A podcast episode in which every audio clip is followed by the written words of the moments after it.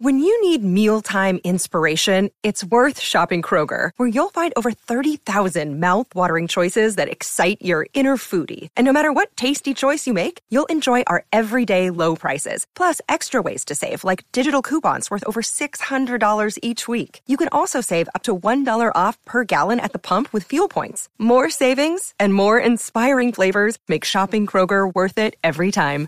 Kroger, fresh for everyone. Fuel restrictions apply. You're tuning into Black and White Sports on YouTube. The no holds barred truth on sports. The main event starts now. I'm back. Rodrance for Black and White Sports. Wow, we getting a little glimpse of some more fallout involving these Bruce Allen emails. The Washington football team, of course, their the whole shooting match is under investigation. And emails, of course, were leaked, and we saw Jon Gruden have to resign after he made some comments from years and years ago about the alphabet mafia, about black people, etc., etc. And then, of course, he got canceled because we found out that uh, it seems in the NFL, words carry more weight than actions, okay? As we know, the whole league is filled with a bunch of damn felons and criminals. Well, now it seems that, look, a very high profile personality at ESPN, some of his tactics involving his story writing has officially been exposed, and to what extent he's allowing people in the NFL to actually dictate his stories. It's this is crazy. This is trending worldwide right now on Twitter. It's nuts. And it's Adam Schefter. Yeah, Shefty. Bruce Allen emails include Adam Schefter seeking feedback on unpublished story. It's not just feedback, folks. This is nuts. The NFL, and this is from Florio, the NFL may never fully disclose all of the 650,000 emails generated by Washington football team investigation. Parentheses, it should. He's right. Florio's right. Other information from those materials, nevertheless, may come to light. Some already have come to light, even though it went unnoticed. Okay, via Sam Farmer and Nathan Fenno of the LA Times, a June court filing in fight between Washington owner Daniel Snyder and former team president Bruce Allen over whether Snyder would be permitted to secure discovery materials from Allen in the ongoing quest to prove a defamation case filed by Snyder in India over an article falsely linking him to Jeffrey Epstein. Yikes. Includes some of Allen's emails. Most notably, some are Jon Gruden's emails to Allen, the leaking of which caused Gruden to resign as the coach of the Raiders, were included in the filing, with some, but not total, redaction of Gruden's identity. Well, check this out, folks. Another aspect of the emails produced in Arizona in an Arizona dispute between Snyder and Allen has created a stir. In July 2011, Allen and ESPN's Adam Schefter corresponded regarding a story related to the efforts to conclude the lockout. Now, this is what's crazy. Schefter actually sent Allen the full draft of a story that Schefter planned to publish for Allen's review and approval. Okay? Please quote, quote, please let me know if anything that should be added, tweaked, or changed, Schefter wrote. Thanks, Mr. Editor, for that and the trust. It even tells him, I plan to file this to ESPN about 6 a.m. Via Farmer and Fenno, ESPN released the following statement in response to that message. Quote, without sharing all the specifics of the reporter's process for a story from 10 years ago, during the NFL lockout, we believe that nothing is more important to Adam and ESPN than providing fans the most accurate, fair, and complete story. The email became relevant to the dispute between Allen and Snyder because Allen had insisted in a sworn statement he maintained a low profile with respect to the media. and that he, quote, never served as an anonymous source for any news or media reports. It's fascinating glimpse into the sausage making process as it relates to the NFL news.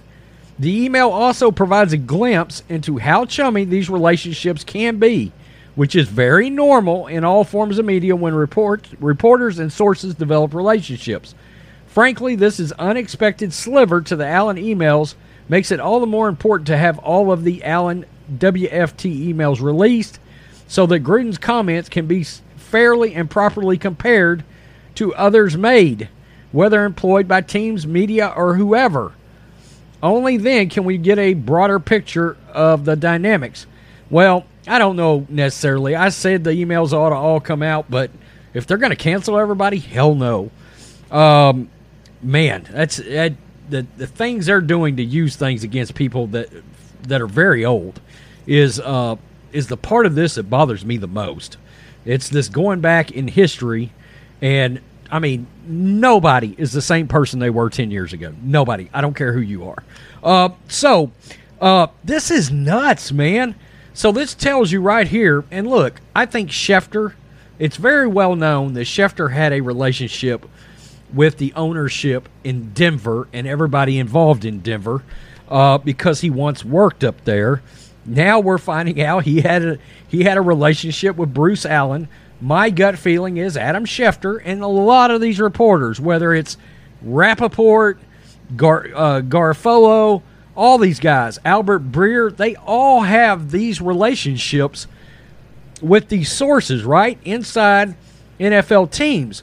But what's so surprising is he's asking it him, "Do you want me to change part of these stories? Do you want me to tweak it?" Calls him Mr. Editor. That is just wild that he would call uh, an NFL team president the editor to one of his stories that's going to come out on ESPN.